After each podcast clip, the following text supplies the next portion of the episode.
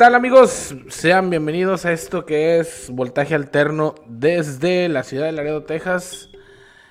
Acá en los United. ¿Cómo están, bandita? Pues bueno, como ya vieron... Ay, perdón. Ya andamos haciendo el, el setup. Pero bueno, como ya vieron, eh, pues el invitado del día de hoy va a ser ni más ni menos que Mario Ian, ex vocalista de Rata Blanca, completamente en vivo. Así que, pues empiecen a rolar, a hacer share este, este video, porque, pues, va a estar muy bueno, muy bueno, muy bueno, muy bueno. Ya estamos completamente en vivo desde Facebook en, en la página de Voltaje Alterno Radio. Saluditos ahí a Julio César Dueñas. Saludos a Chuy. A Jesús Manuel López. Y en YouTube estamos como Voltaje Alterno. Solamente Voltaje Alterno. Para pues que nos empiecen a sintonizar. Eh,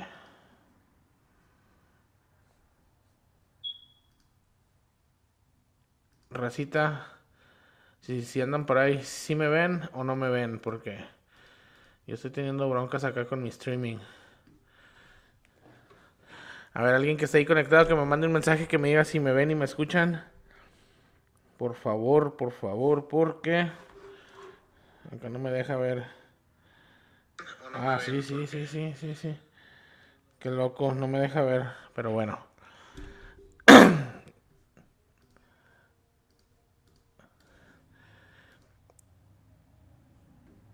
Ahí está, sí nos vemos. Saluditos ahí Alejandro Recio. Pues bueno, como les decía, amigos, ayúdenos a hacer este share estos este video. Para que lleguemos a más personas. Eh...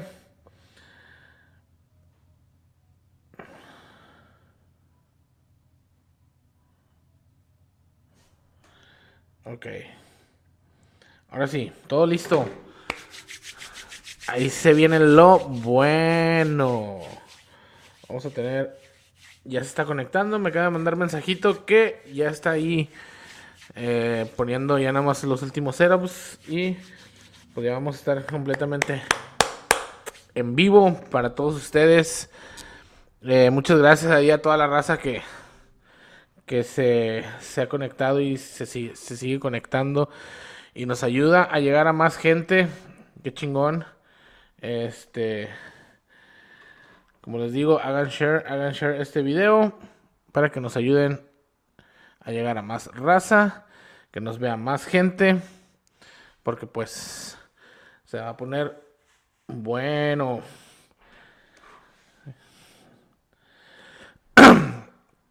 Así de rapidito, ¿no? Como la racita ahí, hay raza de Nuevo Laredo que nos está escuchando, ¿qué onda? Hay racita de Nuevo Laredo, si hay raza de Nuevo Laredo que nos está escuchando, pues pongan ahí sus comentarios, qué opinan de todo el desmadre ese que se hizo de de las Wings Daddies. Cabrón va. Da cabrón. Eh, Vamos a ver. Uh, uh, uh, Ahí está, amigos.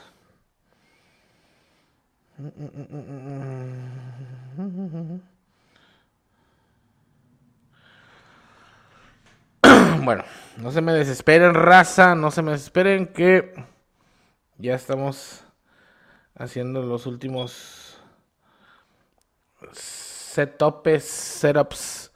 Pero bueno, ahí le estoy mandando mensajitos de que cómo se conecta y todo. Y también en la espera que también llegue nuestro camarada Checo, que le gusta llegar bien tarde. Ni, ni, a ni a su mejor entrevista que ha tenido. Su sueño guajiro, entrevistar a alguien de rata blanca y llega temprano el vato. No, no, si les digo. Al otro voy a hacer el, a la otra voy a hacer el pinche el el programa ya más temprano para que llegue para que llegue a las nueve. ¿Cómo ves? Dice que se conecta. La Ricky. La Ricky Tiki. Vamos a ver. Mm, vamos a ver.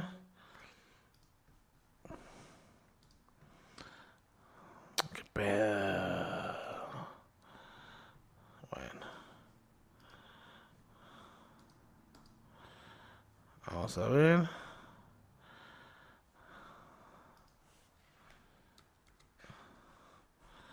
Ahí está.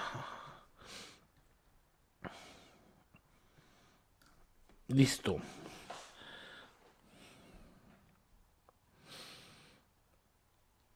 No se me desesperen, yo sé que.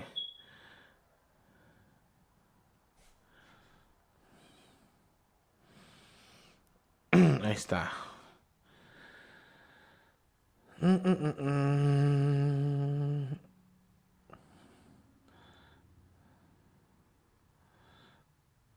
Ahí está. Le voy a mandar el link. Y pues, ahora sí que es cuestión de... Cuestión de segundos para que entremos. Eh, pues bueno, les comentaba. Eh, pues hoy vamos a tener de invitado a Mario Ian, ex, ex vocalista pues del legendario grupo Rata Blanca desde Argentina, uno de los grandes, uno de los grandes grupos icónicos de, de rock metal de Argentina. Este, de ahí que es ochentero, más o menos, por ahí por los ochentas. Eh, ahora sí que han tenido mucha, mucha, mucha trayectoria, eh, pero pues ahora sí que eh, vamos a tener en vivo a, como les comento, a Mario Yan para que él nos platique también eh, cuáles fueron sus inicios desde el primer momento en que dijo, ¿sabes qué? Quiero ser cantante hasta, hasta el día de hoy del 2021. Nosotros nos complacemos, voltaje alterno directamente desde Laredo, Texas. Nos conectamos hasta Argentina con Mario Ian. ¿Qué dice? ¿Me escucha? Hola. Hola. Ahí está, ahí nos escuchamos. ¿Cómo están? ¿Bien? A ver. Déjame nada más conecto mis.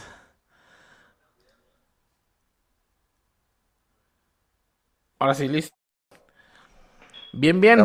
¿Y usted cómo está? Muy bien, muy bien. Acá, este, siempre trabajando, haciendo muchas cosas, haciendo este, lo posible para generar shows y generar movimiento. Movimiento es vida, como dice Guerra Z. qué bien, qué bien. movimiento de vida.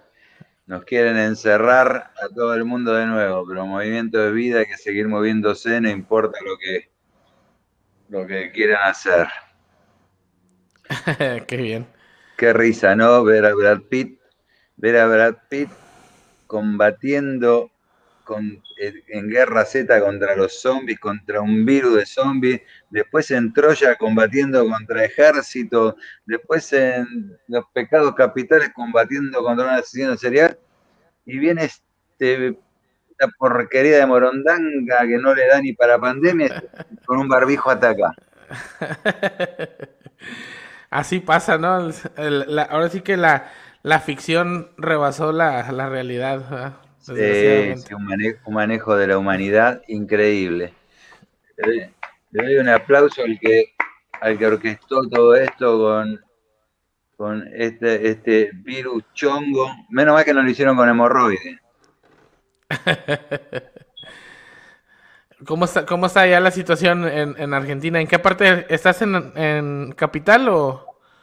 Sí, Buenos Aires. Buenos Aires. Ok. Y está como en todo, en cierto sentido, como todo el mundo, con esta ambientación COVID-19 que, bueno, está todo en la cabeza de la gente de lo del COVID. Este, ni el ébola, ni el H1, ni la peste negra se animaron a tanto. Sí, sí, sí. Se... Ahora sí que fue, ahora sí que fue un, paro mundialmente, ¿verdad? Porque en todos lados, eh, en todos lados afectó. Claro. Pero bueno, no venimos, no venimos a hablar de cosas eh, que ya fueron, que nos afectaron y nada. Venimos a presentar al, al maestro Mario Ian directamente desde Argentina. Eh, platícanos, ¿cómo, ¿cómo fue? Ahora sí que, ¿de dónde creciste? ¿Cómo fue tu infancia? ¿Cómo fue, cómo fue el, el, el niño Mario Ian? Este, bueno, yo eh, viví en un barrio, nací en un barrio que se llama Valentina Alcina, que acá fue por excelencia en su tiempo el barrio de tango. Los grandes tangueros salieron de Valentina Alcina. Y, da la casualidad que en, los finales de 70, a principios de los 80, Valentina Alcina fue como un bastión del heavy metal. Fue por excelencia el barrio donde todas las bandas de heavy metal se, se juntaban. Y ahí nació una de las primeras bandas de heavy metal latinoamericana eh, que se llamó Helion, junto con otra banda que fue muy grande en heavy metal, se llamó B8. Este era como Birmingham, ¿viste? Era como de Birmingham salían toda la banda, eh, Judas, Ozzy, Black Sabbath, salían todos de Birmingham. Este era como que Valentina al cine era como un una especie de lugar donde se juntaban muchas bandas de gente, muchas bandas de gente de heavy metal, así se eh, iban, estaban todas las bandas en ese ambiente. Este, yo grabé mi primer disco con Helion en el año 82, pero anterior tuve una carrera, empecé a los 13 años a tocar, tocaba el bajo y cantaba. Este, y anterior a los 9 años ya yo había empezado a incursionar en la música, mucho este, encerrarme en mi habitación a, cantar con los discos. Me gustaba mucho Yes, me gustaba, eh, me gustaba mucho, bueno, Beatles, Creedence, por supuesto. Eh, y bueno, Yes, Black Sabbath y Led Zeppelin eran como tres bandas también emblemáticas para mí cuando yo era chico. ¿Y qué tal Deep Purple? ¿Cómo? Ah, mucho gusto, Mario. Este, soy Checo, el otro integrante. Este, rápidamente. Checo y, Xavi. Exactamente. Los mismísimos. Oye, una pregunta, este, ¿dirías tú que eh, este Deep Purple eh, sería también una influencia tuya? ¿Cuál? Deep Purple. Deep Purple. Sí. No. ¿En no, serio? influencia mía fue Led Zeppelin. Bien, bien. Es que Robert Plant era un cantar, un, vocalista imponente. sí, fue un gran mentor, pero mi primer mentor, mi primer mentor, eh, así como que yo dije, eh, mi carrera en la vida, mi propósito en la vida va a estar dentro de la música. El que me llevó a eso fue John Anderson de Yes. Ah, ¿en serio? Wow. ¿Cuál es tu, tu canción favorita? La que hizo clic en, tu, en tu cabeza? No, el que me hizo clic en mi cabeza, que me rompió todo, fue el disco, no la canción. El eh. disco Close to the Age. Puede ser que la canción eh, en You and I haya sido el bastión de mi comienzo, así de escuchar en You and I y, que mi alma se, se fue terrible cuando escuché esa canción. Es más, me casé después de 40 años, no sé, me casé con esa canción. ¿En serio? ¡Wow!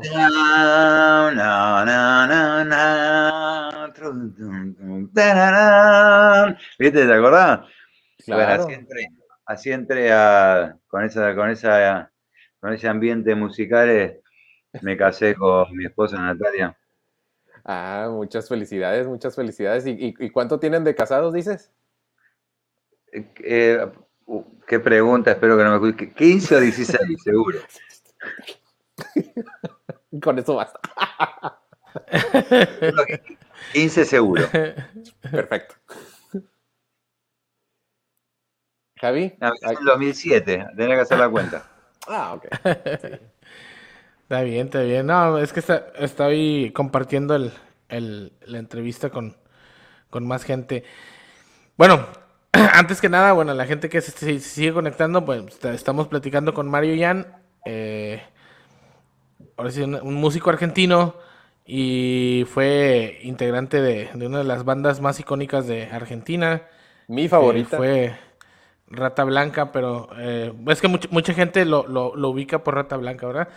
Pero realmente, pues, e, este podcast es para eso, ¿verdad? Para, para pues, presentar qué, qué más ha hecho después de Rata Blanca. Entonces, ahorita nos estaba, nos estaba platicando que eh, en, el, en el 82 estuvo con Helion hasta en el 83, que fue cuando sacaron el disco. Con Helion vendí 50.000 discos de vinilo wow. acá en Argentina. Wow. Y, y, era una banda que metía 2.000, 3.000 personas. Yo tengo una antes de Rata Blanca. Es más, Walter estaba en una banda que se llama Punto Rojo. Y yo a veces, yo era, siempre fui amigo de Walter Jardino. De chiquito somos amigos. Digamos, de chiquito, teníamos 21 años, 22 años los dos. Y él tenía una banda que se llama Punto Rojo y a veces lo iba a ver a, cuando tocaban los pubs así y me subía a cantar con él porque teníamos mucha afinidad musical. Este, inclusive cuando él armó Rata Blanca yo estaba en Alacrán, que Alacrán era una banda que vino después de Helion. Alacrán, que fue una banda también bastante importante acá en Argentina. Sí, sí. Y, bueno, yo iba a la casa de Walter, eh, la casa paterna, en el Bajo Flores era la casa. Eh, por eso la en el Bajo, en el Bajo Flores el, Bajo Flores es un barrio donde él vivía la casa paterna de él, tenía y yo lo iba a visitar ahí, este, y bueno, él estaba en su habitación con la guitarra, me decía, vamos a hacer una banda, vamos a... Y yo ya estoy con Alacrán, ahora estaba muy bien, pero él estaba ya con una visión muy fuerte, sabía que le iba a romper desde su habitación, tenía un equipito así chiquitito y la guitarra nada más, pero tenía mucha visión. Este, Así que bueno, eh, con Alacrán llegó un momento que me empezó a ir eh, eh, muy mal en ciertas situaciones con, los músicos, mm. inconveniente, y bueno, en ese momento Rata Blanca sale y, sale con el primer disco y después este, la rompe, ahí sale con el primer disco y la rompe. Y después hicieron Magos, Espadas y Rosas, y bueno, yo siempre fui amigo de ellos, yo me iba de gira con ellos porque éramos amigos, yo estaba con Alacrán, Rata Blanca y Alacrán juntos. Wow. Y bueno, me llamó Walter este, que Adrián eh, se iba de la banda y que tenían unos shows y si podía, si podía eh, hacer la gamba, cantar en los shows. Claro, le digo, ¿cómo no, Walter? Yo justo en ese momento me había separado de Alacrán. Así que bueno, fui a la sala y y nos pusimos a zapar, tocamos temas de todo el mundo, porque nos divertía mucho tocar canciones. Justo antes de entrar a Rata Blanca yo estaba con, con, eh, con, tres integrantes de Rata Blanca y un guitarrista de una banda llamada Orcas. ¿Conocen Orcas? No, no. disculpa. Bueno, una banda conocida acá. Eh, con el guitarrista de Orcas y tres integrantes de Rata Blanca, Rowek, Berdichevsky y el Negro Sánchez. Mm. Eh, tenemos una banda que hacíamos tributo a Judas Priest. Oh, en, el año, en, el año, 91, 92. Wow, ¿y, qué se siente hacerle? Yo me separo de Alacrán y bueno, quedamos tocando el tributo a Judas Priest y en un momento se fue Adrián después del segundo disco y de perdón, de Guerrero, Mago eh, Guerrero del Arco Iris, después eh, hacen Guerrero del Arco Iris y hacen el libro oculto y yo estaba tocando con, ellos lo de Judas Priest, pero bueno, en ese momento Walter me llama, que yo ya venía tocando con ellos, sin Walter. Mm. Y fui a la sala y estuvimos zapando temas de, Judas, de Acer, de Ozzy, de Rainbow. Y me fui a, después terminamos de zapar y me fui a la casa de Walter y nos pusimos a componer. Y ahí, bueno, fue como que me quedé en la banda fui, hicimos dos shows, este, y después hicimos la presentación oficial de mía en la banda. Lo que te quiero decir es que yo ya tenía una carrera antes de Rata Blanca, o sea, yo tenía mucho antes ya una carrera y con bandas que habían vendido muchísimo. Pasa que Rata Blanca con Magos, Espadas y Rosa fue eh, un hit impresionante. Por supuesto. Mujer Amante en el año 92 explotó a un nivel de hit muy fuerte. Después se lo volvieron a vender a la siguiente generación en el 2000. Pero Mago, em, Mujer es una canción que explotó en... Eh, primero explotó la leyenda del Hada y el Mago. Y después Mujer Amante. Pero la primera que explotó fue la leyenda. Esto año 92. Ahora, después de un tiempo, eh, después de ocho años, se la volvieron a vender a la nueva generación. En el 2001 explotó de nuevo Mujer Amante, una versión acústica que, hizo Walter. Bueno, ahí de otra vez a la nueva generación le vendieron Mujer Amante. O sea, los hits son así. Sí, claro. Tiene, no, es que, como... no es que esté parada, no es que esté parada Rata Blanca en un hit como Mujer Amante, tiene una carrera enorme este, y, muy, y muy buenas canciones. Pero digamos que lo que impulsó nuevamente en el 2000 a estar a Rata Blanca donde está fue de nuevo Mujer Amante, eso es así. Más allá que tiene una base eh, musical espectacular y una carrera intachable, ¿no? ¿Cuántos años uh, fue lo que duraste con Rata Blanca? No duré, estuve cuatro años. Este, ¿Cuatro? Sí, tres años y medio, un poco más. Eh, yo hice el disco Antes del Infierno, donde compuse varias cosas. este, no, que es bueno porque Walter me, me dio la oportunidad de escribir y más que nada letras, que las letras para mí eran muy importantes, porque yo tengo una idiosincrasia de letras diferente, no tan diferente como el primer disco de Rata Blanca, pero sí muy diferente en lo, en lo que respecta al mensaje espiritual. Rata es una banda que se caracterizaba por escribir muy esotérico o muy este de mm, épico o muy de mm, más que nada esotérico, una cosa, y yo no, yo todo lo contrario, tengo una connotación espiritual muy distinta. Pero tuve la oportunidad en ese momento de escribir letras con un sentido espiritual diferente, tal es así que, bueno, quizás Walter, el, punto más fuerte de por qué no toca esas canciones, quizás sea la parte espiritual. Ah, ok, ok. Entonces tú, tú eres un poquito más ya como, como le dices, o sea, más centrado en, lo que escribes. No, no, los dos somos centrados, pero tenemos una visión diferente en cuanto al, mensaje. Ok. Eh, entonces, cuatro, cuatro años en Rata Blanca. Sales, sales de Rata Blanca, algo, algo leí ahí que este había salido por una complicación eh, de salud. ¿Qué, ¿Qué, fue lo que...? No, en la época, en un momento de Rata Blanca yo entré en una depresión muy fuerte. Entré en una depresión muy fuerte y por ahí toda la amistad que teníamos con Walter se perjudicó mucho. Se perjudicó mucho la amistad, eh, se perjudicó mucho el, el, cariño que había. Este, y bueno, me tuve que ir porque ya no, no, había más comunión musical tampoco. Ya las letras volvían a ser un poco algo que yo no... No, no resonaba. No, no, no, no, no podía hacer porque tenía compuestas canciones y no me sentía cómodo con cantar algunas cosas. Y bueno, me tuve que ir porque era por fuerza mayor no podía estar perjudicando a la banda, este, así que dije, bueno, y estuve un tiempo que tuve que estar este, en restauración psicológica, un par de años, este, pero nunca paré, nunca paré porque yo seguí adelante haciendo cosas, hasta que logré una banda que se llamó Devenir, con canciones que yo había compuesto para, para lo que fue Rata 7, había hecho algunas cosas, y seguí adelante con, eso, eh, con esta banda y bueno, armé un disco que se llamó La Red Hipnótica.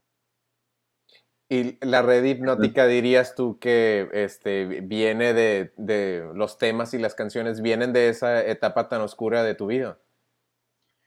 No tan oscura porque yo cuando empecé a componer esas letras ya había empezado a estar muy bien. Ah, qué bueno, y, qué bueno. y son letras eh, muy proféticas. De hecho, la red hipnótica habla de las redes, eh, las redes sociales. Ah, Y fíjate que lo que eh, lo que pasa ahí es que no existían las redes sociales, porque en el 2001 no existían las redes sociales.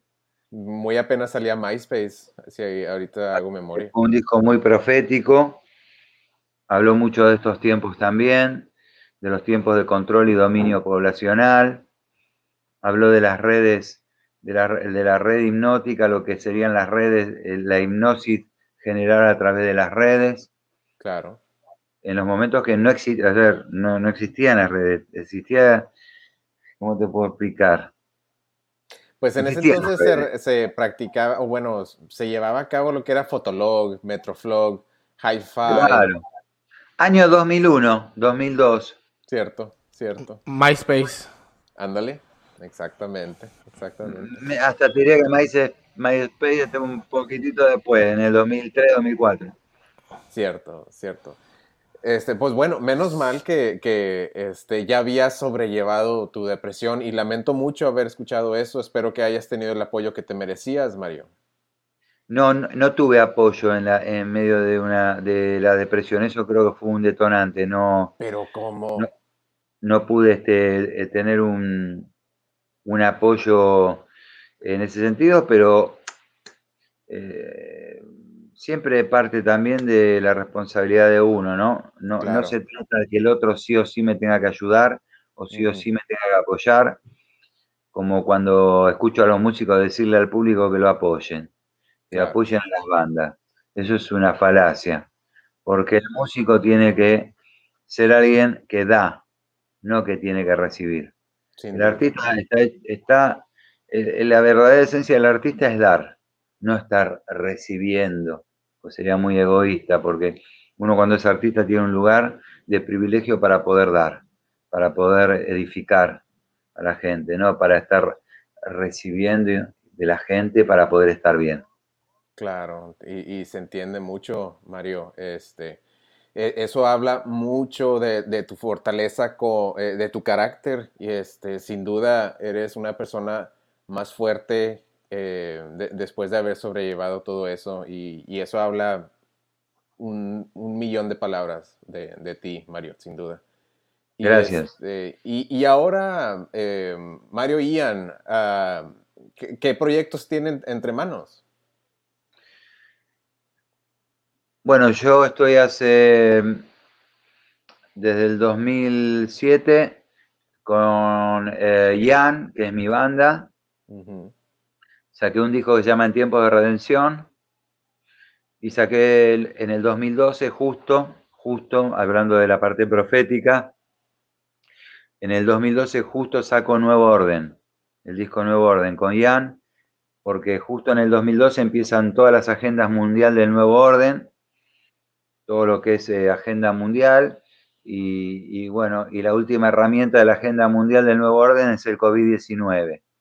Cierto. Eh, en el 2012, cuando todo se hablaba del calendario maya, del fin del mundo, salió una película 2012, el fin del mundo. No, lo que pasa es que pésima película, ¿eh? Por cierto, pésima película esa. Pésima, pero sabes que había toda una ambientación de fin del mundo. ¿Qué significa? No era el fin del mundo, era el fin de una etapa. Se terminó la etapa en el mundo en el 2012 y empiezan todas las ideologías.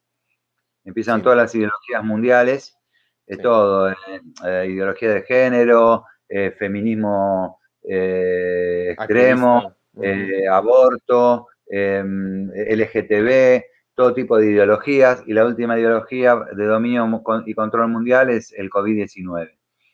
De todo eso empieza a hablar el disco Nuevo Orden, pero en el 2012. Ahora ya estamos adentro. En el 2012 fue el inicio.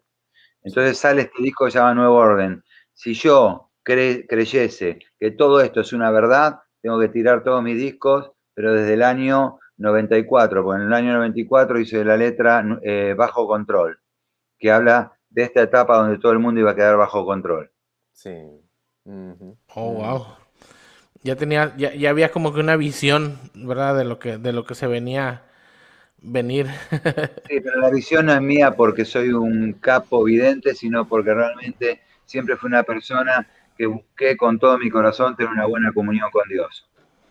Mm. Fallé en muchas cosas, anduve mal en muchas cosas, me equivoqué en muchas, pero mi corazón siempre eh, intentó estar en una buena comunión con Dios de una manera u otra, con sinceridad. Ok. Eh, platícanos un poquito de cómo fue que, que, de repente eh, cantaste con Alex Lora. Y Alex Lora es, y Chela son dos personas a las cuales yo estoy, pero súper, hiper, recontra agradecido. Desde siempre tuve la oportunidad con el Tri de hacer 20 shows en Estados Unidos. Wow. Este, siendo una banda argentina este, de heavy metal. Y gracias también a un productor que falleció hace muy poco, creo que falleció hace 10 días, Juan Manuel Cortés. Wow. Eh, oh, un, productor mexicano, pero que trabajó y, trabajó con muchos artistas mexicanos en Estados Unidos. Y él me dio la oportunidad de, hacer estos shows con el Tri. Y el Tri eh, se brindaron para que pueda estar con mi banda.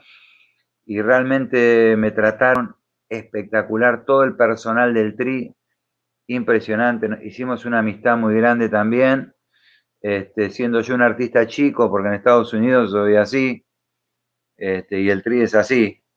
Este, y me trataron, realmente me trataron con una honra este, invaluable.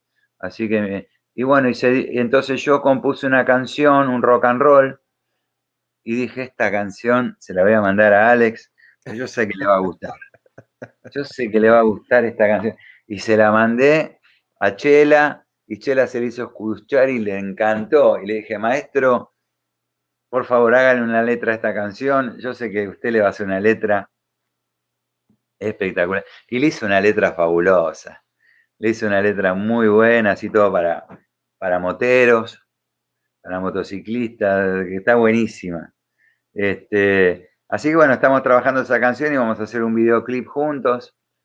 Y para mí, imagínate, para mí es por más que yo tengo 40 años de carrera, Alex debe tener 53, no sé cuántos años tiene de carrera, sí, pero es un artista muy, pero muy grande. Y para mí es una honra poder estar haciendo una canción con él. Es una honra muy grande, un, regalo de Dios poder estar trabajando con este, con este artista.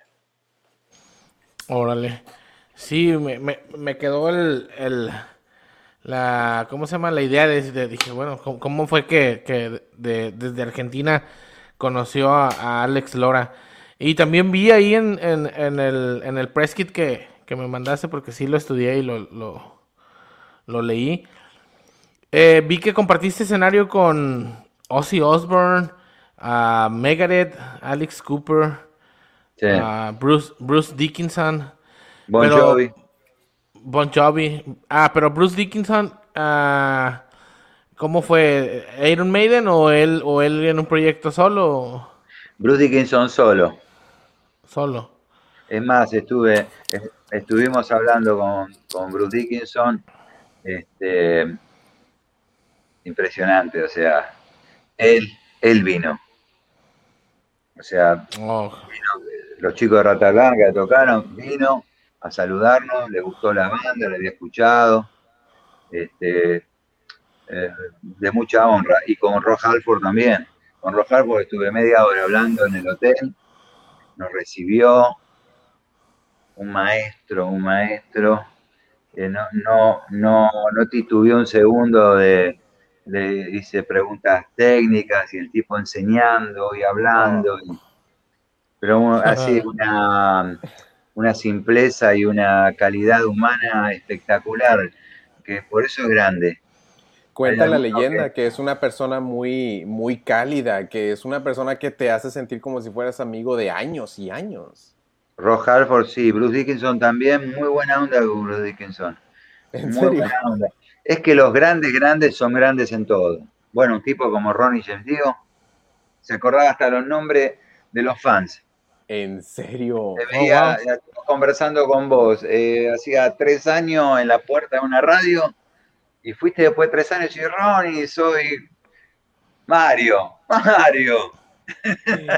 Wow, wow. Wow. No sabía que, que habías tenido la oportunidad de platicar con, con estas leyendas del rock. Y este, cu- cuéntame, cuéntame, este, ¿cómo se dio Es- la, la- la- el estuvo- convivio con Halford?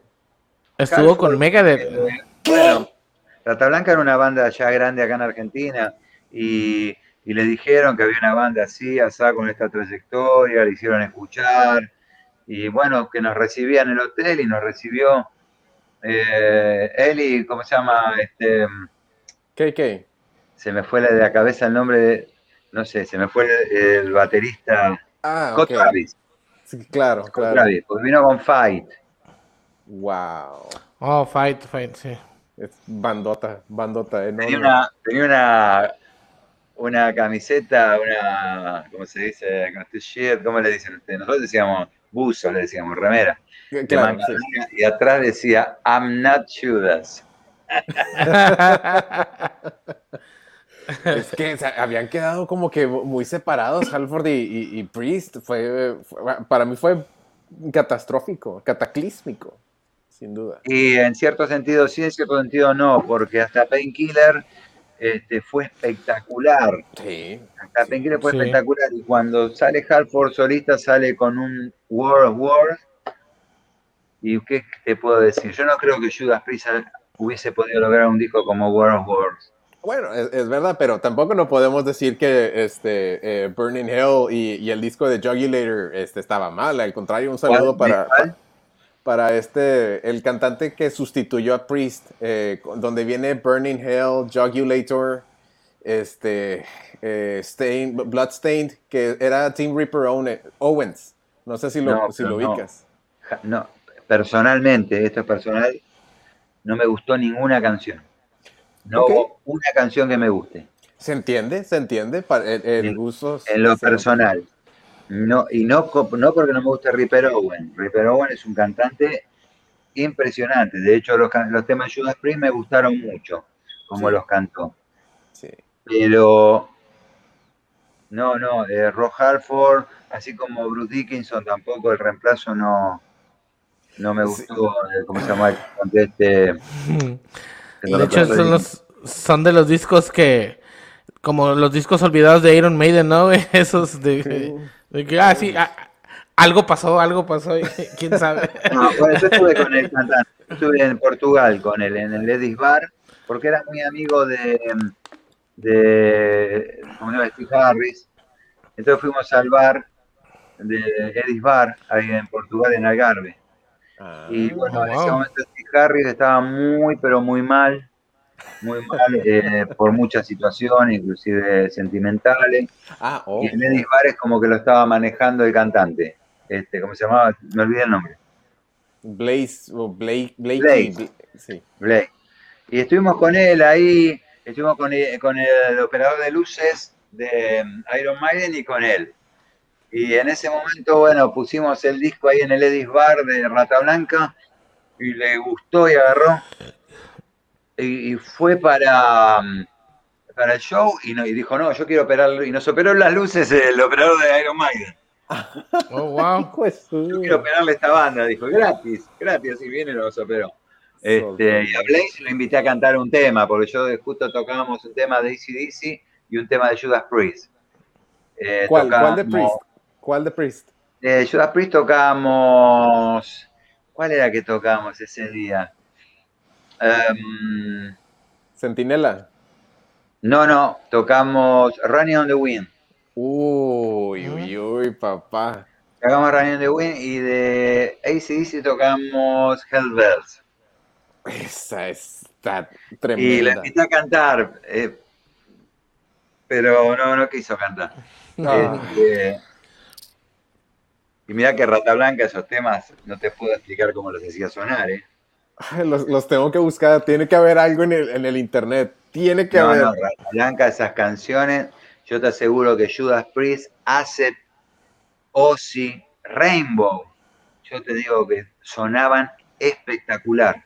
pero Híjole. espectacular. Ibas al ensayo, te rompía la cabeza como sonaban los temas. Muy bien, pero muy bien, excelente. El enano Rowe que David Holland. Wow. David Holland tocando, el audio, el audio de las manos. Eh, bueno, Sí, todos, todos, todos, todas las rítmicas, este, no, muy bueno, muy bueno. Casablanca, una banda que interpretando canciones de bandas así grandes, las interpretaba de primer nivel, ¿eh? Eso no, es no algo sonaban que a mí me da. sonaban, son- sonaban profesional grande. Eso es Este, algo que a mí me da mucho Con sentimiento. ellos para mí era, para mí era una satisfacción porque yo me sentía cantando en Judas Priest. Este, Claro. no, sonaban muy bien, sonaban muy bien. Hace impresionante como hacían sonar los temas de Ace, London Leatherwood. Bueno, la primera canción que canté con Rata Blanca el primer día que fui a la sala fue to the Wall. ¿En serio? ¿De Accept? Oh, wow. Claro, ¿qué hacemos? A ver cuál tocamos. Y qué sé yo, cuál te. cuál- qué sé yo, bueno, hagamos. Balls to the Wall toquemos. Y después tocamos London Leatherboy. Y después tocamos Fast as Shark. eh, Uf. y después tocamos, no sé, tocamos temas de Ace, después tocamos Judas Priest, tocamos como 10 temas de Judas Priest, después tocamos Rainbow con Dio, Rainbow con Bonnet. Tocamos un montón de canciones, pero lo tocamos para divertirnos, nos divertía tocar canciones de, de estos monstruos, ¿no? Y las, Mira, en las este sabían tocar y las podcast- sabían to- las sabían tocar y las sabían tocar las tocaban. Mario, en este podcast no hablamos casi nada de Judas Priest y en este episodio hemos mencionado más a Halford y a KK y, y a Scott más que en cualquier otro episodio. En serio, te lo agradezco un chorro. Yo, yo que De soy hecho, es la fan primera vez. Soy, soy fan ¿Pero de Hueso? Colorado, de Priest, de, de Rata Blanca, de Megadeth y que me los estés mencionando ahorita. ¡puf! Me vuela la mente, sin duda, sin duda. Y hay algo que te quería comentar también, este, eso mismo que, que estamos diciendo, o sea, ¿por qué el músico latinoamericano no puede tener las oportunidades que, que una norteamericano o un inglés tiene? No es justo. Y ahorita, por ejemplo, que Megadeth tiene a Kiko Loureiro, el guitarrista de, de Épica, este, en, en- en el- en los leads, para mí es algo que, o sea, es un sueño hecho realidad, porque hay alto y harto nivel de, de, este, músicos, de talento, este, que es desconocido para el mundo. Pero mira, el tango, ¿de dónde sale el tango? De Argentina. Argentina. Acá viene un chino a tocar tango y no lo escucha nadie. ¿En serio? Wow. No ¿Qué, qué te quiero decir con esto? Para bastante, bastante hay apertura y gracias a la gente de México en Estados Unidos que pueden ir bandas argentinas a tocar. Las bandas que lograron más a nivel internacional fueron las brasileras, en el- Cierto. pero porque cantaban en inglés. Las bandas, eh, la mayoría argentinas, cantan en español. Claro. Es muy difícil a cantar en español a Estados Unidos, a Inglaterra o a Europa. Es como que un chino nos venga a cantar tango a nosotros, en chino. Cierto, cierto. Hace- Hacemos así. Pero porque el rock and roll, el heavy metal, eh, lo crearon ellos, eh, se creó anglosajón. Y nosotros lo tomamos y lo cantamos y le ponemos todo el feel y lo entendemos. Pero es muy difícil que la gente anglosajona escuche una banda en español de heavy metal. Sin duda. Muy difícil. Entonces las oportunidades están, pero están dentro del medio la- español, latino, en habla hispana. Hay oportunidades. De hecho, eh, tenemos giras, hemos girado. Yo creo que hay muchas oportunidades. Gracias a Dios, el heavy metal nos ha dado muchas oportunidades. Y otra de las cosas que, en las cuales el heavy metal en habla hispana falla es en la composición. No, no tenemos grandes canciones como todas las bandas anglosajonas. No se compone canciones hit. Muy pocas bandas cancio- componen canciones hit. Un varón rojo, un rata blanca. No hay tantos hit, Cierto. ¿viste? Se componen temas al palo, pero son antirradiales, no anticomerciales, antirradiales. Pero comercial significa que, a- que tu música le gusta a mucha gente. Claro. Eso significa música comercial. sí. Comercial es ACDC, comercial es Led Zeppelin, comerciales Judas Priest, comerciales Iron Maiden, Metallica es comercial.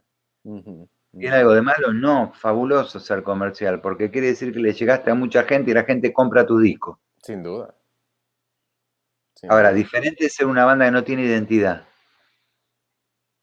A eso muchos le llaman música comercial, no. A eso es música sin identidad. Comercial está bueno ser comercial. Y las bandas de heavy metal en habla hispana no son comerciales. Muy pocas, pero muy, muy pocas. ¿Por qué? Porque faltan canciones. Sí, sin duda. Faltan canciones, no tenemos bandas que compongan canciones giteras, como puede ser, reciente nombré Running on the Wind y dijiste, wow, te nombro Electric Guy, decís, wow, te nombro Brick It Law, decís, wow, te nombro 40 canciones de Judas, decís, wow. Sí, sí, sin duda.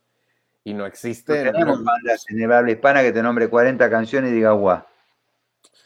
Sí, lo, más cercano que teníamos habría siendo Cerati con, con Soda Stereo. Y ahora sí. Y ahora sí. Por ahí. Y Rata Blanca también tiene muchas canciones reconocidas. Claro. Rata tiene muchas canciones reconocidas porque es una de las pocas bandas en hard rock, no digo que sea tan heavy metal, eh, aunque fue una banda de heavy metal, pero tienen muchas canciones reconocidas, muchas. Cierto. No, y, este, en México. Eh, en ah, México. en México es Rata Blanca, es, o sea, es un. O sea, es un ícono. O sea, yo digo que mucha gente conoce a Rata Blanca. En, o sea, estoy hablando que es en el centro de la ciudad, en el centro del país, lo que es Ciudad de México, y sus alrededores, Estado de México, Querétaro, todo eso, eh, Rata Blanca tiene una influencia muy, muy, muy, muy, muy grande. Yo tengo hecho siete giras con Entre el Cielo y el Infierno ya en, México, eh, y con músicos mexicanos, y en un momento fui con mi banda, ya que hice una gira con Winery Dogs. Ah, Dogs. Y toqué también con otras bandas, ahora me viene a la cabeza. Ah, con José Andrea, eh, bueno, hice con varias bandas. con Winner y Dogs hice un par de, pero con Ian, con toda mi banda. Claro. Fui a México, hice, creo que hicimos nueve shows en México. Y después hice con banda, con, con músicos de México, muy buenos, con que hice mucha amistad, que los quiero, bueno, Exxon Ortega, de ahí de Chihuahua. Este, eh, Memo, ¿cómo se llama? Memo Jacomé, no sé si lo conocen, a Memo no. Híjole, muy bueno, había tocado en Luzbel. Oh, Luzbel, oh, wow, sí, Luzbel. Bueno, con Luzbel toqué también, con Wizard. Este, anduve por México girando. Este, gracias a Dios, siempre impresionante la gente de México, me ha tratado espectacular. Y bueno, y todas las canciones de Entre el Cielo y el Infierno, siendo que es un disco de heavy metal, las conocen todas. Sí, es que aquí en México sí nos gusta mucho el metal.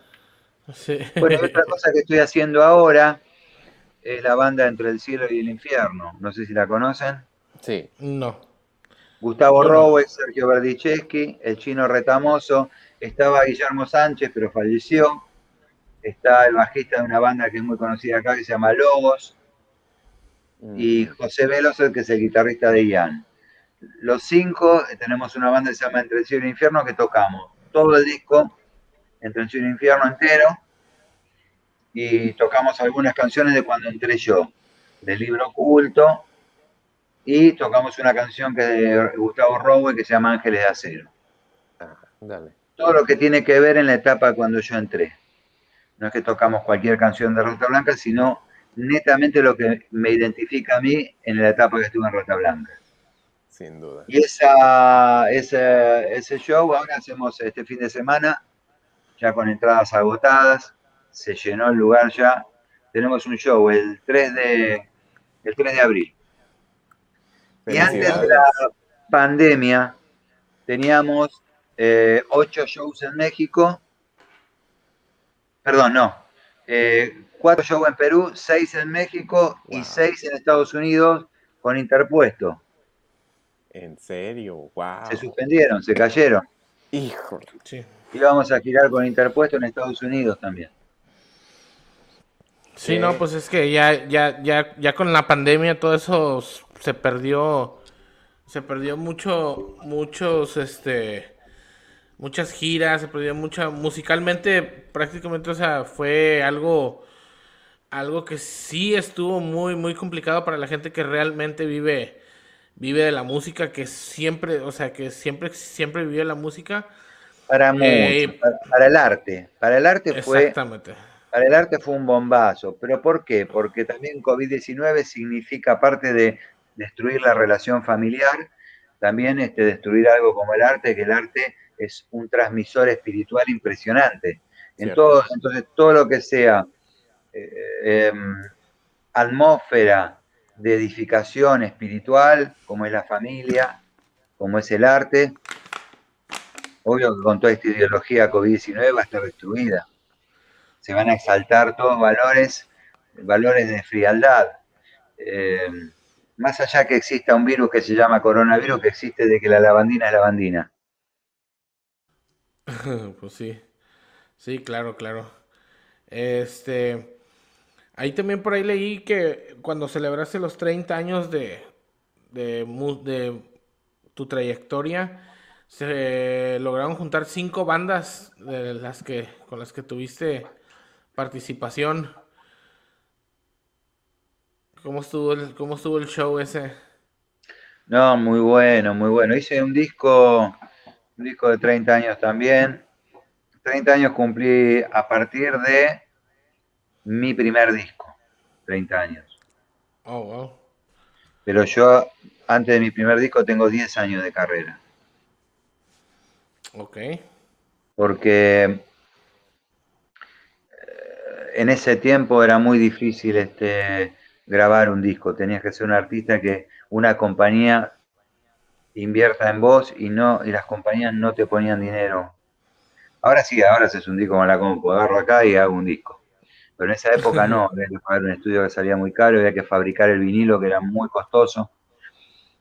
Este, y bueno, 30 eh, años en el 2013 se cumplieron y con las cinco bandas que estuve, que fue Helion primero, eh, luego Alacrán, este, luego Rata Blanca, luego Devenir y por último Ian. Y ahora estoy con Entre el Cielo y el Infierno también, como banda que nos juntamos los seis Rata Blanca a hacer esto. Pero con Ian, este, digamos, fue el último eh, artista que generé y, bueno, subí a tocar con los integrantes de cada banda. Junté ah, a, a Helion, junté a Alacrán, junté a eh, la mayoría de los integrantes de Rata Blanca menos Walter. Todo Rata Blanca menos Walter, eh, todo Rata Blanca el disco que grabé yo en El del Infierno. Gustavo Robo, Sergio Berdichecki, el chino Retamoso y Guillermo Sánchez. Este, bueno, y Devenir, que fue una banda que tuve eh, cuando me fui de Rata Blanca, que hice el disco Red Hipnótica, fue una banda espectacular. Amo esa banda. Lo más espectacular de esa banda eh, pasaba en, la sala de ensayo. Era una banda que tenía un vuelo musical tremendo. Tremendo. Eh, pasé un momento artístico increíble. No llegó a mucho, pero le llegó a muchos. Y a nosotros principalmente, era una banda que tenía una, una capacidad de improvisación adentro de la sala de ensayo impresionante. No sé, componíamos canciones en el aire. Hay química, era muy buena química la que Tremendo, una química impresionante. No para, empezamos a tocar y cuatro horas sin parar tocábamos, no parábamos nunca. Wow. No parábamos nunca, es un tema atrás del otro, componíamos. Podíamos haber tenido 15 discos. Oh, wow. Eh, una pregunta. Ya, ya con, tanta trayectoria y toda la experiencia que, que, has tenido musicalmente y por todas las bandas con las que has, has tenido este intervención musical. Luna Park ha estado, ha estado en, en, en o sea, Mario Jan ha, ha, estado en Luna Park tocando. No, lamentablemente es el, es el lugar que más me hubiese gustado tocar también y no, no lo pude lograr. Pero sí este toqué en el estadio, en el estadio de Vélez, eh, toqué en el estadio de Ferro, eh, toqué en el estadio de Pacaembu, en Brasil. Increíble. Toqué en el estadio de Obras.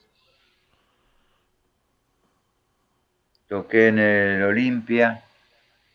Toqué en lugares hermosísimos, grandes también. Pero en Luna Park, justo en Luna Park que tiene cierta. Bueno, hubo un parate muy grande en el Luna Park. Hubo una, una etapa que nos hicieron show muy grande, ¿eh? Claro. Te diría que fueron como 20 años que nos hicieron shows ahí. Y después en esta última etapa, eh, en estos últimos 20 años, sí. Pero mucho tiempo no ha sido, pues se usaba para boxeo.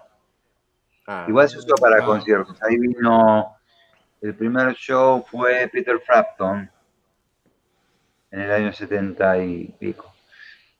Y después vino Paul Riot, que rompieron todo. no, lo claro. destruyeron. Pues El público lo, de- lo destruyó el Luna Park. Sí. Y después de ahí en los 80 ya no, no, no lo dieron más para shows. Mm, 80 y 90 no se Ah. hacían más shows. La rebelión del rock, dice. Hubo 20 años que nos hicieron show en el Luna Park y después en el 2000 sí. De hecho, Rata Blanca hizo, creo que ya tres Luna Park. ah. Pero no, pero no te tocó. No me tocó, pues fue en el 2000 con Adrián, ya estaba, aparte estaba mucho más alto. Ujú, ujú. Oye, y hablando de estadios y, y, pues de la cultura, la cultura allá en, en Argentina. Mario, este, ¿Boca o River? Independiente, el club del rey de copas, el, el primer rey de copas del mundo. Eso, eso, qué bueno, qué bueno. Este, hemos tenido Es la que- oportunidad. Es, Dile, que, es, que es, como es, es que es como preguntar, o sea, Chivas, América o Tigres, Monterrey, ¿verdad? Hay, más, hay, más hay más equipos, güey. Sí, sí, yo sé. ¿De, de qué son? ¿De Tigre o de, o, o del América? Yo soy Chiva, soy de Guadalajara. Ah, sí. Sí. Yo Ah, le voy al... Qué linda ciudad, Guadalajara, eh, hermosísima. Y las mujeres también. Bueno, ni sé, ni sé, ¿verdad? Porque no he estado ahí nunca. Yo le voy al Zacatepec. Ay, sí. Ah, mira. Le vas a la América, le vas a la América, Javier. A la América. Fí- Fíjate que por, por un tiempo, cuando vivía en México, porque viví cerca de la Ciudad de México, eh, sí era como que fan del América en, su, en su momento.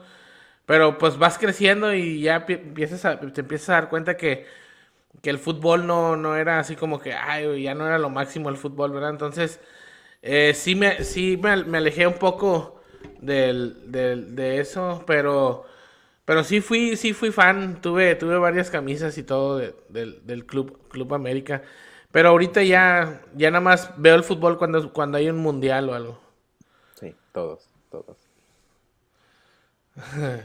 Wow. Oye, y ahorita nos preguntaba este Gustavo Valenzuela. Este, Mario, pregunta, ¿qué banda del rock mexicano te gusta o gustaba? Em, escuché varias bandas que me gustaron. Algunas ya no recuerdo porque inclusive eran algunas que estaban medio en el under. Mm, Pero bueno, por supuesto el Tri claro, eh, tiene unos rock and roll, unas canciones buenísimas, Alex. por supuesto. Tiene cosas muy buenas, eh, unas letras muy divertidas y bueno, tiene, aparte el show, ¿no? El show del Tri es fabuloso. Sí, sí, sí. Este, ¡Mamá, prende la grabadora! ¡Y que viva el rock and roll! Y si no te gusta, que chingue su madre. y qué te iba a decir, este, bueno, Caifanes tenía algunas cosas buenas. Bien. Bueno, el Maná también, Maná. Sí, sí. Maná una gran banda, ¿no? En su momento, en su En momento. su momento, claro. su momento, me gustaba ese baterista. Claro, claro. Yo decía, ¿pero qué es este baterista? El baterista tiene que estar tocando yo. Es un Este, animal. Queriendo hacer un paréntesis, la semana pasada había dicho yo que Alex, el baterista de Maná, era colombiano. Me retracto, ya lo verificamos. Es este mexicano-estadounidense, pero con Mm. descendencia y ascendencia colombiana y de Centroamérica. Ya, por favor, dejen de molestar. Cubano, No, cubano. escuché algunas bandas así mucho más modernosas de new metal, muy. Escuché de Resorte. de hardcore, no me acuerdo los nombres, pero tienen un under lindo México de bandas, que por ahí no son tan under, pero yo no, no las conocí tanto. Claro. Este, mm, si me hacen acordar alguna banda de ustedes, podría... No tengo una banda así que diga las que le nombré, sí. El pero- Aragán. ¿Cómo? El Aragán y compañía. Molotov. Aragán ahora. Creo que toqué con Aragán. Es más, creo que toqué con Aragán. Vaya. Aragán. Es que ah, eh, el tri, el- lo que es el Ah, tri, me el gustaba. Aragán y. Me gustaban estos locos, así como se llamaba. eh, ay, no me puedo acordar el nombre, que eran unos locos que estaban. Los fui a verlo bien en Tijuana, junto con los enanitos verdes y la ley. Molotov, eran- no. Bueno, Molotov muy buenas también, ¿ves? Si me nombran. Pero esta banda me encantó. Café Tacuba. No, no. eh, de Doctor Cerebro, ¿puede ser? Ah, las víctimas, las víctimas del Doctor. Cerebro.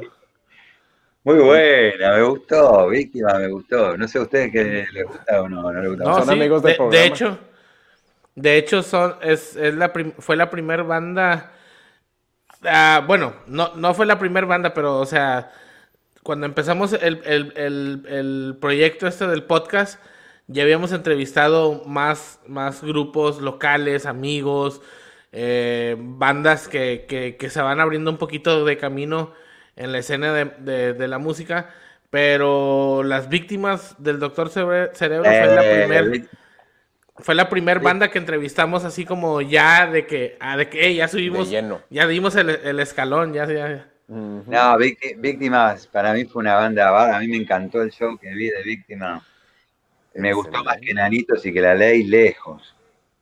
Lejos. Bueno, la ley no me gusta, soy medio amargo. Sí, Sí, yo creo que ni siquiera ellos mismos se, se agradan. Por eso es que ya se separaron. Que sepa.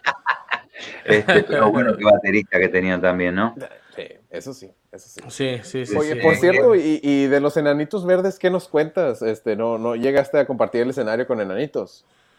Los enanitos verdes, los únicos que, que, que me gustaron fue una vez que me tomé un ácido y me aparecieron todos enanitos verdes. Y yo enanitos verdes por todos lados. No, no es la música que yo escucho. Claro. Pero tiene una, tiene una canción que me gusta la letra porque muchas veces la, la usé esa letra porque en muchos momentos de mi vida estuve parado en la muralla que divide lo que fue de lo que iba a venir. Así que me, está muy bien eso, por eso le tengo cariño porque justo esa letra tiene mucho que ver con muchas etapas de mi vida. Sin duda, sin duda. Ahí está, ahí está. Entonces, eh, muy en el fondo, te gustan Sí. los enanitos. Me cae simpático con esa canción. Claro. No, Otros que me y- simpáticos son, eh, ¿cómo se llamaba? Eh, Vilma Palma. eh, ah, Vilma, porque- sí, Vilma Porque el cantante, el cantante es muy buen tipo y aparte los dos fanáticos de IES. Así que por ser fanático de IES me gusta. Oye, este, y Pero- no, no nos pasas el contacto, no nos pasas el contacto para, para platicar con Vilma. Con el pájaro, Ándale, ¿se podría? podrías darte el contacto, sí. Pero no de, te doy el contacto de uno que fue productor de ellos. Ah, ya veo, ya veo. Y este, a ver si te conectan. Estaría espectacular. Perfecto. El, el- ahorita que dijiste que el como Boca o River, el, el preguntar también que eh, enanitos o, o Soda Stereo, ¿verdad? Es como el, como el Está muy lejos de ser Boca so River. enanito. No, no, está muy lejos. El verdadero Boca River acá era eh, Soda Stereo Los Redondos. Ah, cierto. Ah, Los nos, nos Redondos, comentaron, sí, nos cierto. comentaron. Sí, cierto. Pero porque Los Redondos acá, una banda que metía 200.000 personas. Oh, wow. Wow. Wow. Igual Soda Stereo hizo seis estadios de River, ¿eh? Oh, seis wow. estadios de River son. Y 3 por 6, bueno, también 180.000. Wow. Wow. Eh, eh, uno que es de este, del hemisferio norte, no, me da mucho coraje que no hayan llegado los redondos para acá. Eh, ¿Alguna canción que nos recomiendes? No sé si les gustaría Los Redondos, porque es más allá de la música, es como un culto. Mm. como un culto musical. Tienen cosas buenas, ¿eh? Guardas. Yo no soy muy escucha, pero tienen, pero tienen como una cosa, pero no es algo que no sé si le gusta, es muy argentino. Es, es como los Grateful Dead, o sea, no hay gente que no les gusta el Grateful Dead y, y- y es un gusto adquirido, ¿verdad? Pero pues si nos puedes dar una recomendación. Claro, pero tiene una idiosincrasia de banda de rock yankee que sí te puede gustar. Eh, por ahí en México hay bandas muy, muy identificativas de la, la- la idiosincrasia mexicana, que por ahí aquí no, no gustaría ni allá la rompen, qué sé yo. No me imagino quién, a ver, este, por ahí Caifanes, no sé. Sin duda, sí. Este, Lo que pasa es que acá en México, bueno, en México está un poquito más como, como evolucionada. Se está, evolucionaron mucho los conceptos de fusionar rock con cumbia, rock con, con este, con salsa y rock, o sea, de repente, de repente, o sea, de repente salieron, como digo, ahorita hay, hay un grupo muy icónico acá en México que se llama El Gran Silencio que que toca, que, que, o sea, la verdad eh, te hace, te hace mover los pies, pero eh, nos- nosotros, nos, nosotros nos sentimos, pues no orgullosos, pero di- dices, oye, pues, tenemos mucha variedad musicalmente, ¿verdad? Pero el, programa pasado platicamos con, con Phil, ah, sí. de, es el Perfectos chavo Extraños. metalero, ¿Quién? Phil, Perfectos Extraños, el chavo metalero. Pam, pam, el pibe, el pam, pibe, pam. por favor. El Por pibe, el pibe. Phil, Phil, Phil, Phil es, Phil es un amigo, lo conozco hace muchos años. Es productor de shows él. Eh, ha armado a varios shows. me ha- me ha contratado a muchos shows. Es un divino, Phil es un personaje. Un personaje. Él, Lo- lo él fue el que nos dio el- eh. él fue el que nos dio tu contacto. Lo quiero mucho, lo quiero mucho, lo aprecio mucho, Phil. Ojalá Bueno, que esté y- escuchando, ojalá que esté escuchando. No, es, es un personaje, es un personaje. Más allá del chavo, más allá del chavo, ya era un personaje antes, después se descubrió que se parecía al chavo, pero ya antes era un personaje, este, Phil personaje muy cómico, muy cómico, este, y muy querido, muy querido. Un tipo que realmente este, hizo mucho show con bandas, contrató muchas bandas. Ah, ok, sí, sí es. No, eh, bueno, sí, sí, sí nos platicó, pero a lo que iba es de que él decía que él, él, él no se sentía como no orgulloso, pero que le daba pena decir que hubo un momento en la etapa musical de, lo- de, la, de la gente, de los argentinos, que salieron las villeras, que fue los pibechorros, que fueron este todos esos Néstor en bloque. eh, es- esa, esa música y, y es, es como es como lo mismo acá en México, ¿verdad? Que, que de repente hay muchos grupos que se fusionaron. voy a con- vomitar, voy a vomitar y toda esa porquería. Si me hablas de la cumbia colombiana, la cumbia colombiana te respeto. Me hablas de la cumbia colombiana, que son músicos impresionantes, que es un Pastor López. una- y son tipos que tocan, tienen un ritmo, saben tocar, son músicos de verdad. Sí. No me anda, me habla de toda esa cumbia de reta, igual que el de reggaetón, todo así, moviendo el culo, todo así. Ya me pelota, loco. lo- pero se prendan fuego. No sirven para nada. No sirven para nada, manga de inmundo. No lo soporto, ni el reggaetón, ni, ni el, toda esa mugre inmunda con letras de cuarta. Ujú. transmiten degradación, ni la cumbia villera, ni la cumbia nada. Sí. Se mate, loco, que les caiga agua hirviendo y se vayan a, a cambiar la piel. No, loco, Y, le hace muy y- mal al arte y muy mal a la gente. sí, no, no, y no, y, y él está impresionado porque eh, realmente, pues nosotros sí conocemos esa música de Argentina, o sea, Sí. en, Me- en- en México sí fue muy famoso ese movimiento villero en, en- de- que, venían, que venía de Argentina, y él, él estaba impresionado y decía, ¿cómo? ¿Cómo puede ser posible que, que, que la música de mierda que, noso- que nosotros consideramos que es de mierda los- Sí, sea muy no- famosa allá? y- No, bueno, pero porque es un movimiento social en el cual los gobiernos populistas hicieron, generaron una generación totalmente inculta y, y que con poco, con poco eh, entendimiento este, y poca espiritualidad y poco sentido este, de los valores. Eh, se generó una, eh, en toda Latinoamérica una generación así, que escucha cualquier cosa y se identifica con la porquería más grande y lo más bajo, pero porque realmente eh, se ha vivido de esa manera, donde los gobiernos hicieron que la gente sea ignorante, que dependan de ellos, que, dependan de la teta del Estado, eh, permitieron todas la- las, situaciones perversas e ilegales, eh, eh, es más, estuvieron todos de acuerdo. Entonces, bueno, eh, bombardearon la educación, bombardearon la salud, bombardearon a la familia, bombardearon todos los valores que hacen que una persona pueda tener cierto criterio lógico. Y se generaron generaciones de gente con una capacidad de entendimiento así. Entonces proliferaron toda esta música, es una porque que no son música, es una porquería con letra de cuarta, con todo mensaje de lo más bajo, denigrando a la mujer, denigrando al ser humano, transmitiendo toda cosa de, de lo más bajo. O sea, te das cuenta que para mí es toda una mierda que tendría que hundir. Sin duda, sin duda. Sin duda. Sí, sí, sí, pero bueno, pues, pues ahora sí que eh, estamos llegando ahora sí ya a la parte final de, de esta entrevista con Mario Yan.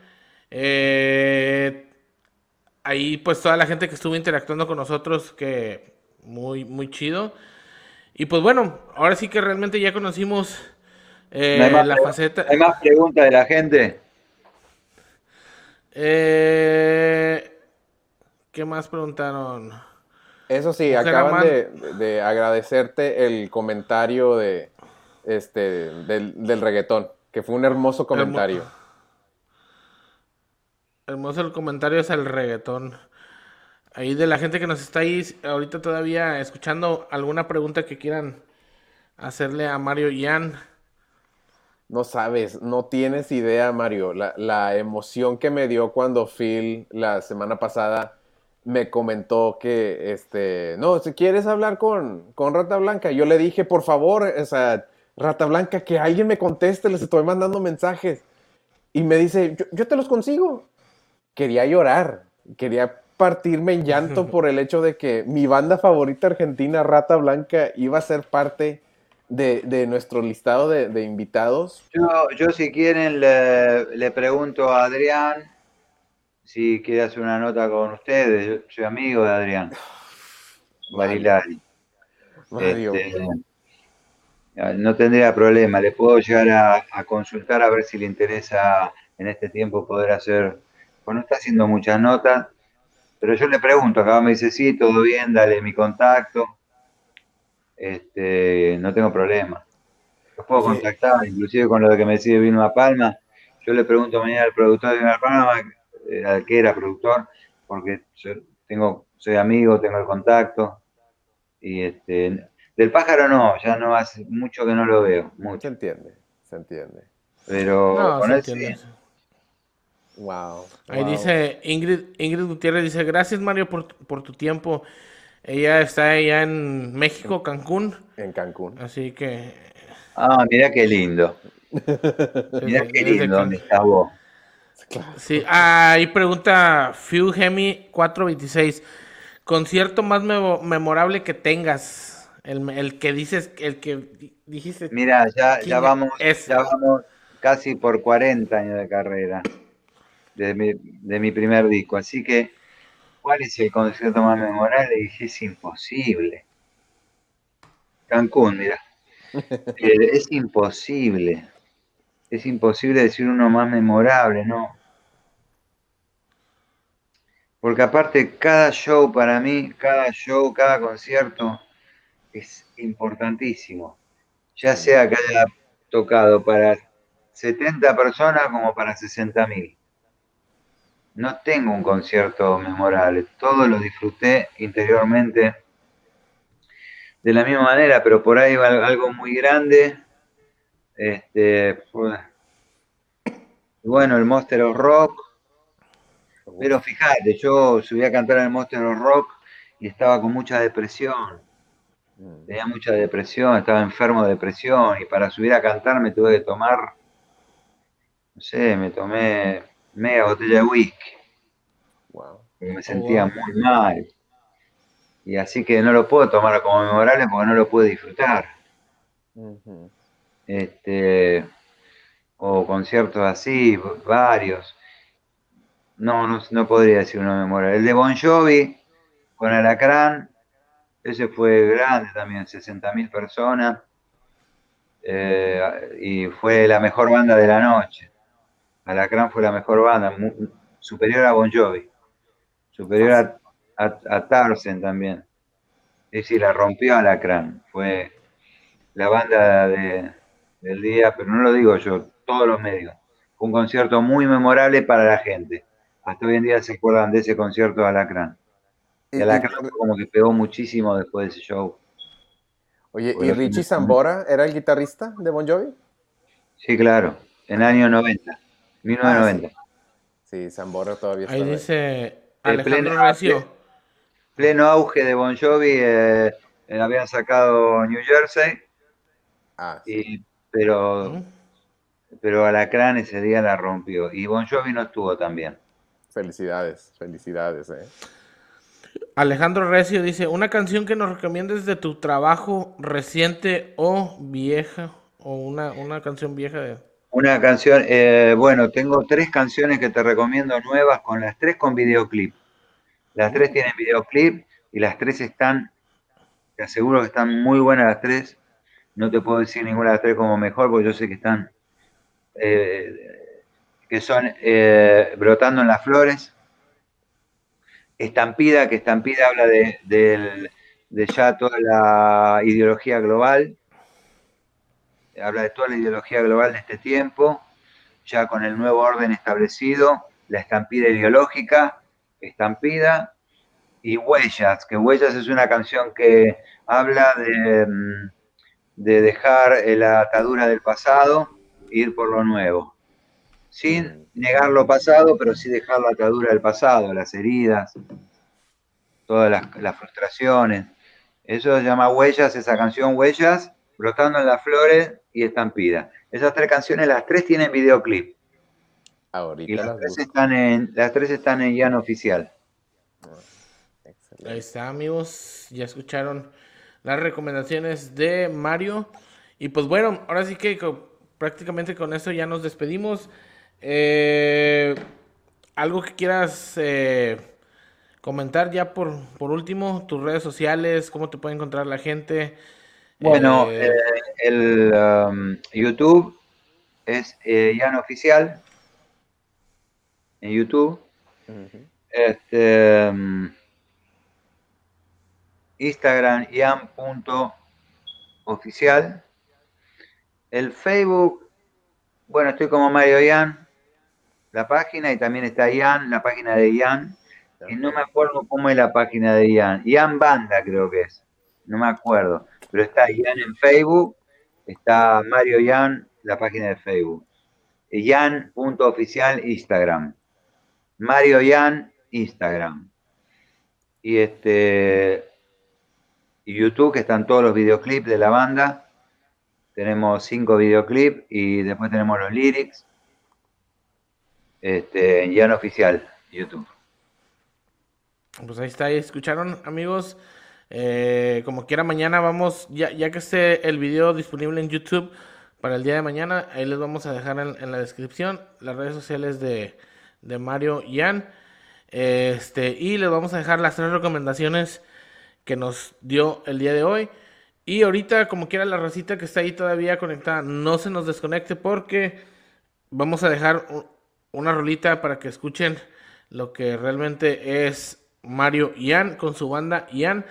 Esto fue voltaje alterno desde la ciudad de Laredo, Texas, en Estados Unidos, con Mario Ian oficial desde Buenos Aires, Argentina. Yo soy Javi- yo soy Javier Durs Y yo, Checo García, banda. Y yo, Mario Díaz. y exacto. Y este fue el episodio sepa la chingada número 45 44, 44. 44. Es no no te ofendas, pero ya, ya es ya es como algo algo normal decir sepa la chingada que cuál es, pero es el es- es- así así lo manejamos nosotros que es es el oficial ah, perdón, el, el, el, pod- el podcast sepa la chingada número 44. Muy bien. Mucho éxito, chicos. Muchas gracias. Nos estamos A viendo. A ti. Que les vaya muy bien. Saludos, Ingrid. que- Saludos a todos. A Un gran abrazo. Saludos. Fue el, fue el Emi. Nos Fue estamos Emi. viendo, chicos. Gracias, ¿eh? Muy Yo, amable. lo- yo los dejo con esto de Ian oficial que se llama Huellas. Para que no se me desconecten, racita. Así que esto es lo que se va a escuchar ahorita.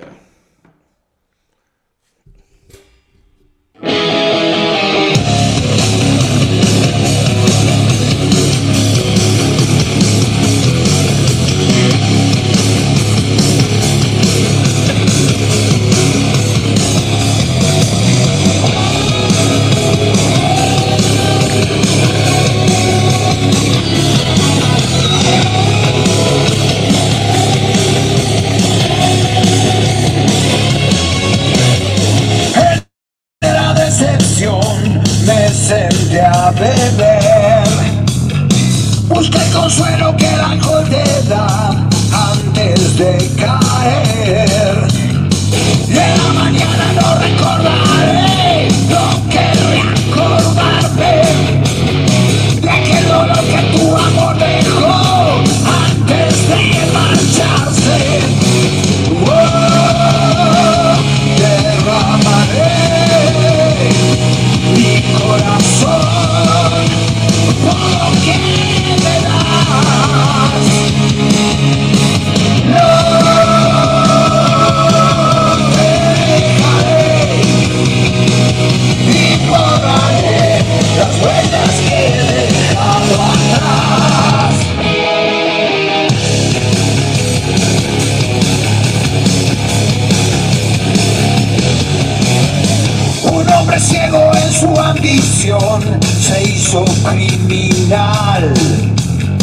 Robó y mató, pero no conquistó su necesidad.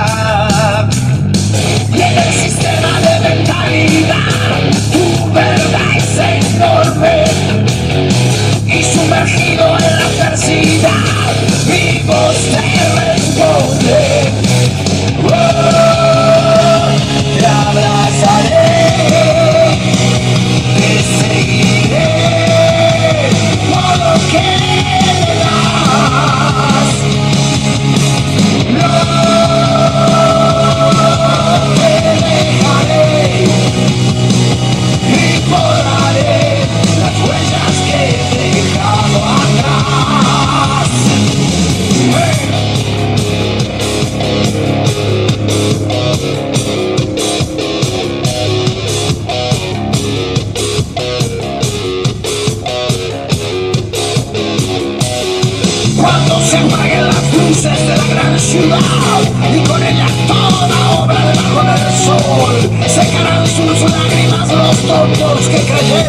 en el espejismo de tu invisible voz.